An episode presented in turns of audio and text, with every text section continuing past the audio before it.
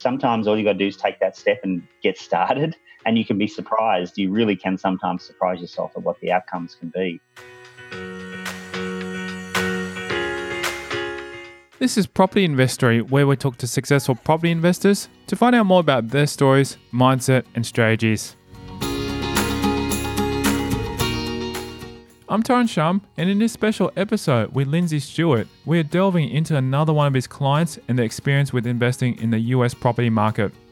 We find out about his client's personal situation and background, why she was surprised after investing in the US, the risk factor that comes with investing over there, and much, much more.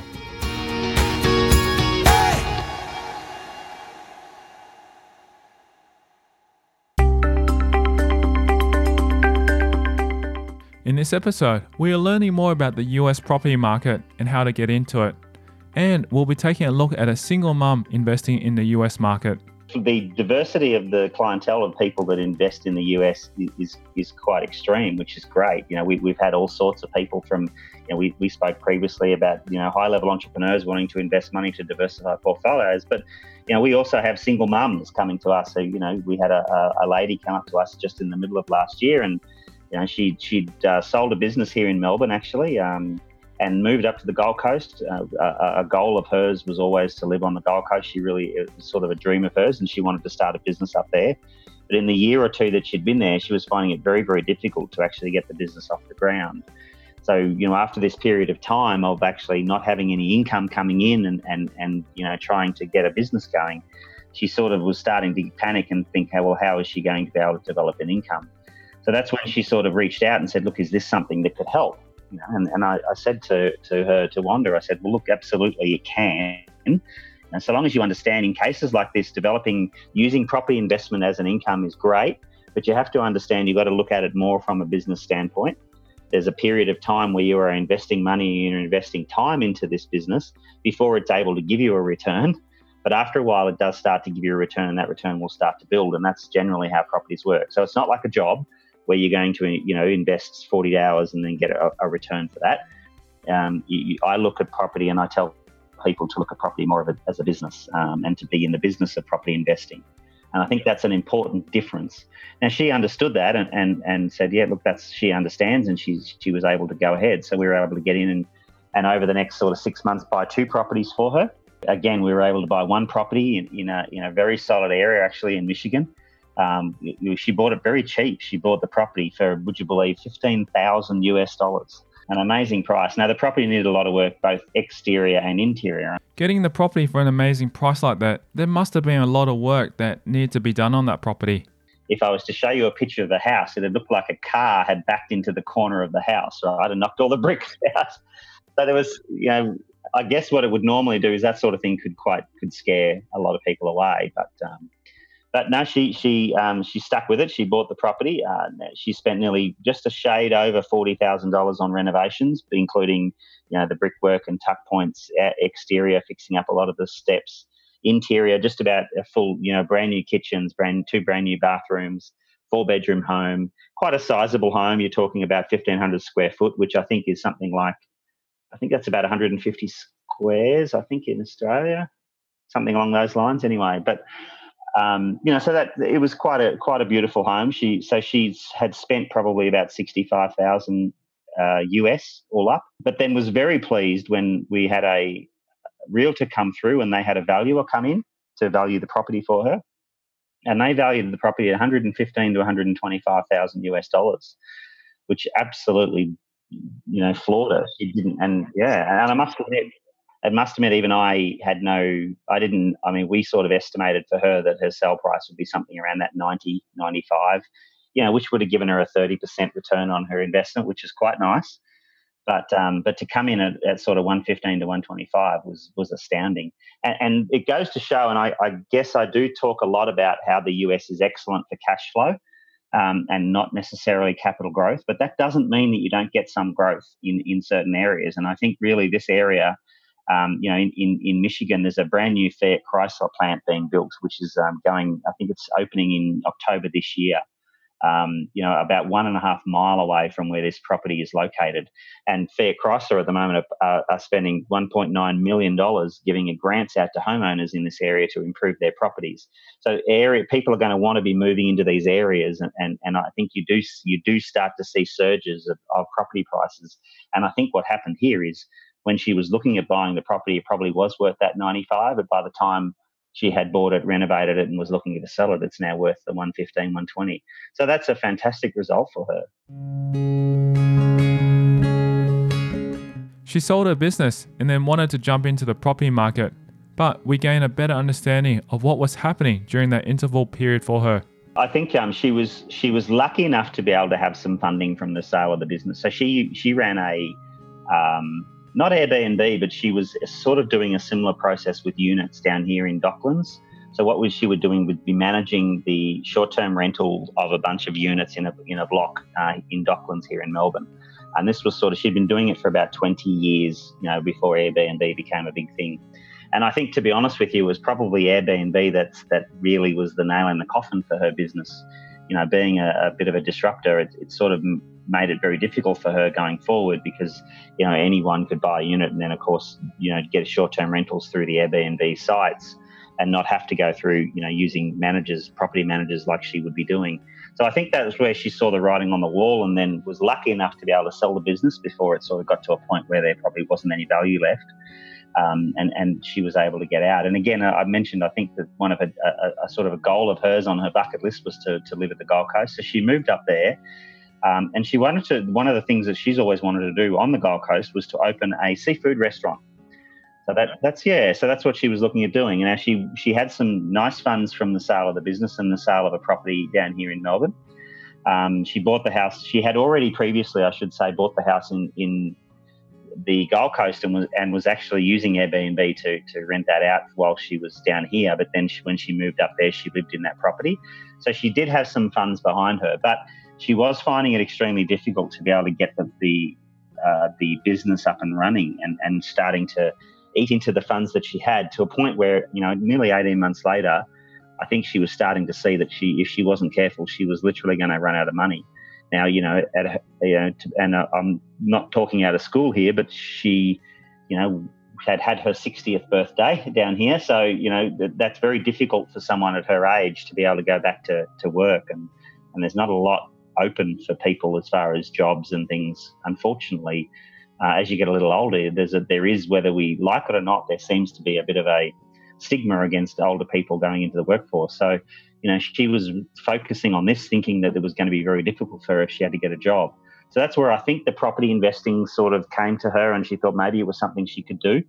Um, she didn't have enough funds left to be able to purchase property, and with no income, it was going to be very hard for her to get a to get a loan here in Australia uh, to buy a property here. So that's where, you know, when she heard about the US, um, and I think she might have seen one of our ads, I'm not sure how she found us again, but uh, when she heard about the US and she had enough funds to be able to invest and you didn't have to worry about uh, getting loans for these properties, that's when she reached out and, um, and started uh, exploring that option. Stewart explains how the process works and how long it takes before you're actually purchasing properties in the US. In her case, it was probably about six to eight weeks um, to get all of that done. I mean, there's, there's some setup that you need to do also in the US and here as far as structures and and so on and so forth. We, we don't necessarily recommend anyone to invest in the US in their own name. Um, but there's some, that you know, there is some some tax implications and some asset protection issues you'd want to be uh, wary of.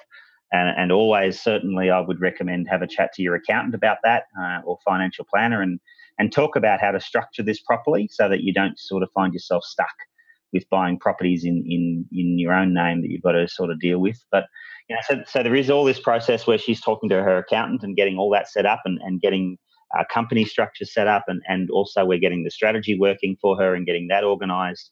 You know, so I think it would have been about nearly eight weeks before she was able to purchase the first property, and then probably another six weeks on or twelve weeks on before she purchased the second.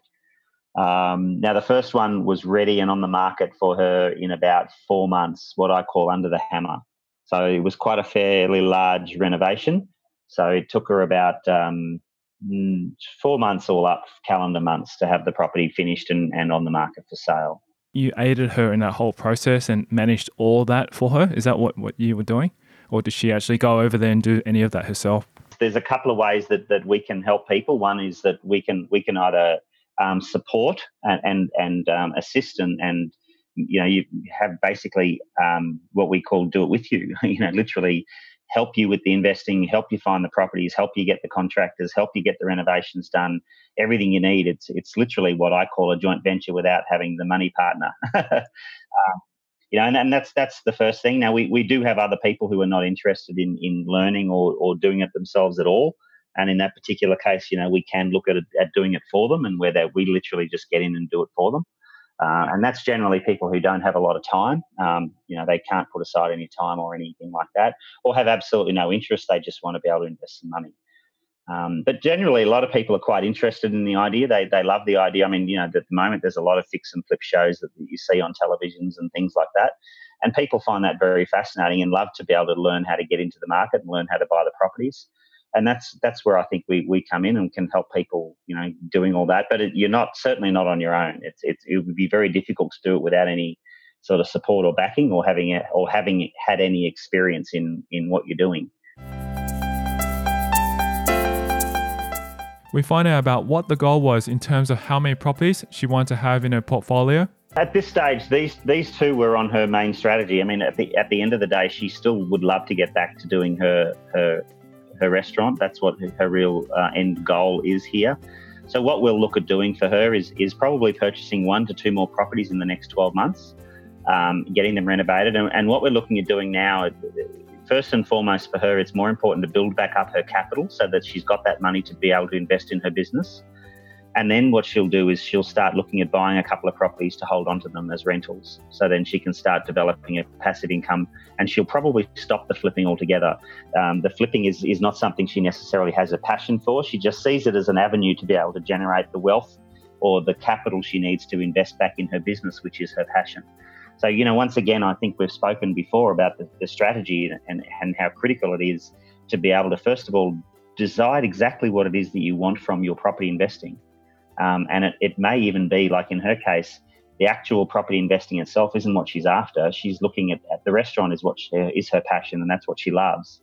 But the vehicle of property investing will be able to get her that restaurant, and that's what she's looking at. So, what kind of time frame are we looking at to help her achieve that? I think she's probably looking at another 12 months. So, she, she's been working on this now for six months. I think another 12 months by the end of this year, she should be in a position after having done probably two more two more deals. So that'll be four deals all up for her. Um, she's already got two. I think two more in the next 12 months would be enough for her to get to get started and, and make sure she can jump into the restaurant. And then after that, we can start developing a little bit of passive income for her from from some rental properties, just to give her that safety, so that she knows as she's getting the restaurant set up. And you know, as we know with all restaurants, uh, all businesses, it can take some time to be able for the business to to be able to generate a return. She'll have that passive income behind her to give her a bit of support so she can still live and, and so on and so forth while the business is sort of in its groundwork phase.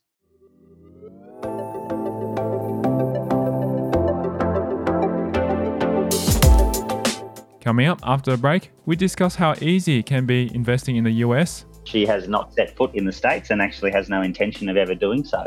Why it might be more risky buying in Australia than the US there's probably less risk involved in purchasing a US property than there is in buying a, a unit, you know, in, in Sydney. And that's next. I'm Tyron Shum, and you're listening to Property Investory.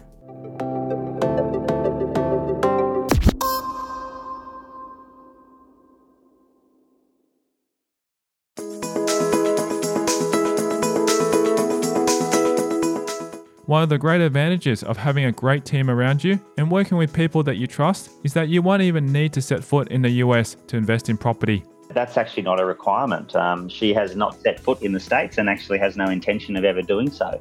So yeah, she, she actually doesn't. You, you don't actually have to do that. And now I know we've had previous clients uh, who certainly have done so, uh, and particularly if they've got a real passion for what they're doing and they really love that uh, the, the investing and the flipping in the US uh, I, I, I, certainly do recommend that you get over there and, and you know step foot in your market and, and, and you know, walk the streets and, and see the properties and talk to the people and build the relationships by all means. But but that is certainly not a requirement. You can certainly do that from your from your, your living room here without actually ever stepping foot over there.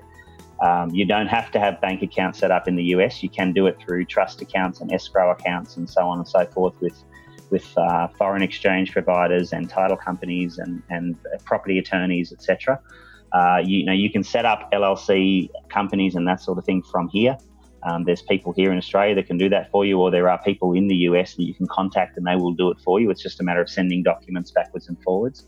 So, so in actual fact, there's no real need now. In, in her case, she was lucky enough; she sort of piggybacked off our team on the ground over there.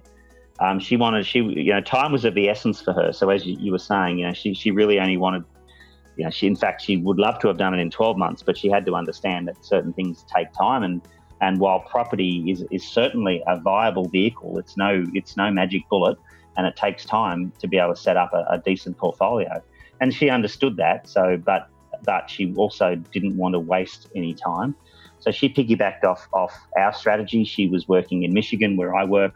Um, we she, we used uh, contractors that I use. We we you know, use wholesalers that I that I use to be able to get the deal for her. So rather than try and have her set herself up in an area and have that take, you know, I guess what you were thinking there is if you were to set yourself up in your own area, I'd allow sort of 60 to 90 days to do that. You know, to, to really have that team on the ground ready to go so you could actually buy your first home. I think that's a sort of a 60 to 90 day journey. And I think you want to you want to be careful and you want to make sure you do it properly. And I wouldn't rush that.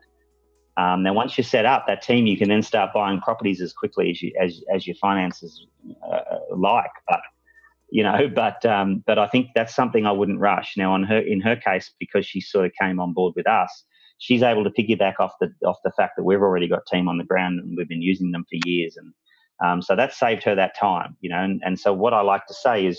We're not doing or we're not showing you anything that you can't do yourself, but what we are doing is help people collapse time and get into it a, a lot quicker and a lot faster and to start seeing those returns a lot quicker than maybe if they were doing it themselves. It is about overcoming that fear. And once you do that, you can end up like his client and build a successful portfolio in the US. I was rapt for her with her result, you know, and, and look, I, I suppose i have got to say these sort of results are not necessarily um, common. Um, to have such a great uplift there, and she's going to be getting 45% plus uh, return on this property, you know, and that that is an amazing uh, outcome for her, and that's fantastic. You know, we, but generally 20 to 25% is what we sort of aim for. And that's what I, you know, tell a lot of people you'd be looking at. But, but it does show that, you know, once you, sometimes all you got to do is take that step and get started and you can be surprised. You really can sometimes surprise yourself at what the outcomes can be. Um, and, and the fear of starting is what holds a lot of people back from actually achieving. And once they get into it, and she actually spoke to me only a couple of months ago and she's saying she she'd never realized how actually easy it would be. She she didn't she just thought it would be really difficult, and and she realizes now that it's actually not that hard. It's actually she's bought property here in Australia before, so she sort of knew a little bit about how that works. And she and and so that well once you get started, that fear can melt away, and and it's not as bad as it might seem up front.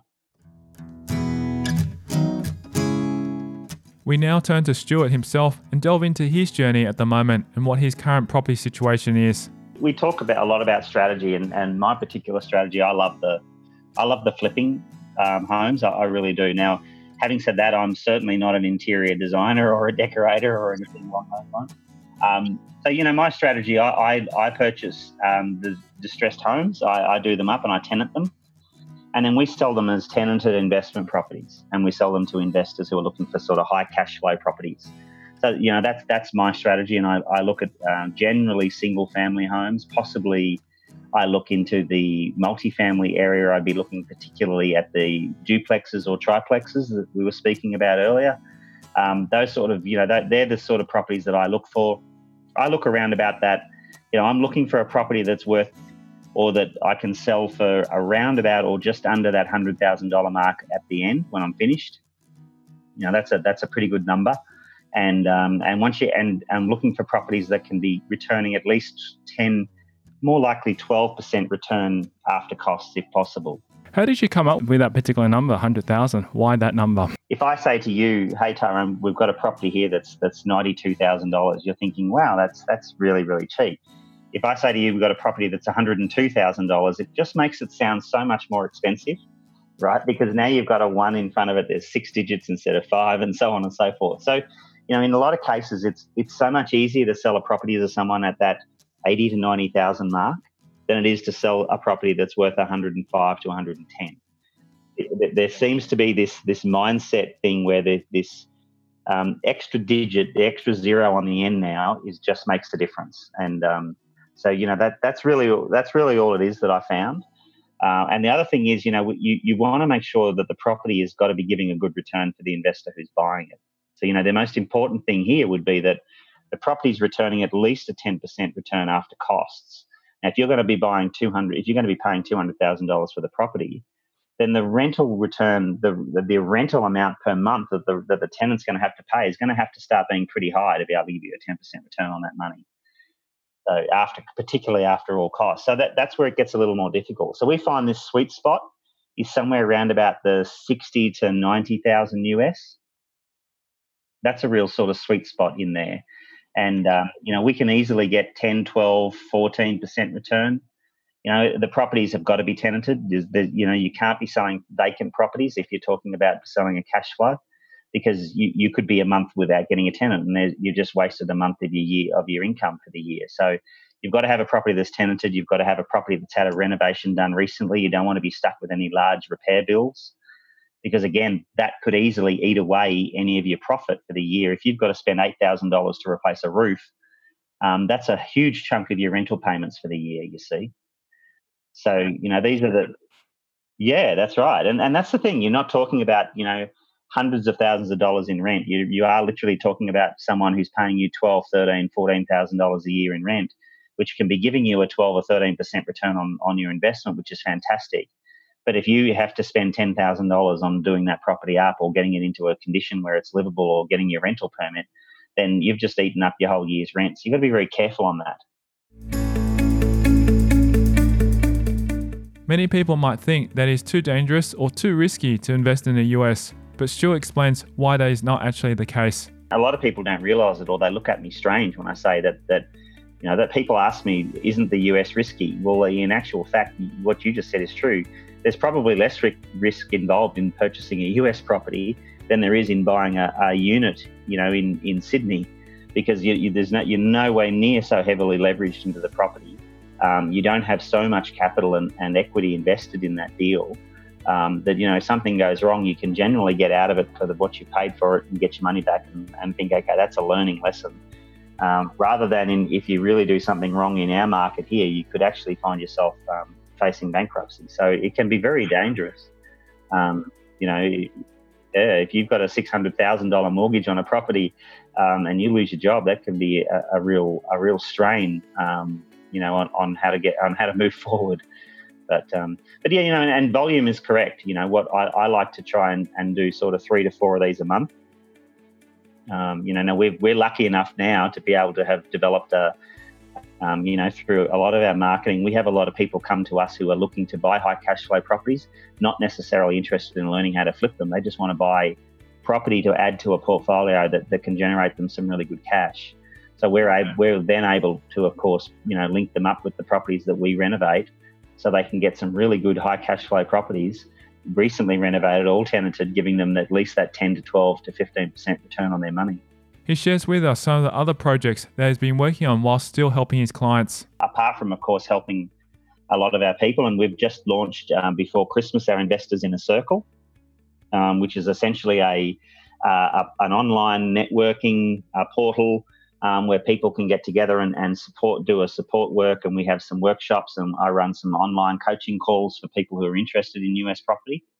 Um, you know, so between that and uh, and our own investments, and then helping our clients like Wanda before um, get her properties going and, and get them get them returns, that that um, don't have a lot of time for too much else at the moment because we've been in the market so long. We have a lot of wholesalers who send a lot of deals to me. I, don't actually buy retail properties anymore. We're, we're now able to buy a lot of wholesale properties. Um, so we do a lot of feasibilities on a lot of properties, and you know I don't necessarily have the capacity to be able to purchase all of them. So that's where we get a lot of deals, off market deals come through that we pass through to our inner circle members and they can pick those deals up themselves and start running with them. Um, and then they've of course got our support behind them if they if they you know hit a snag or or, or need anything any advice or anything as well. So once again, it's sort of what we try to do is help people collapse time and get into the markets faster and get the properties renovated faster or tenanted faster so they can get their returns or their, their profits.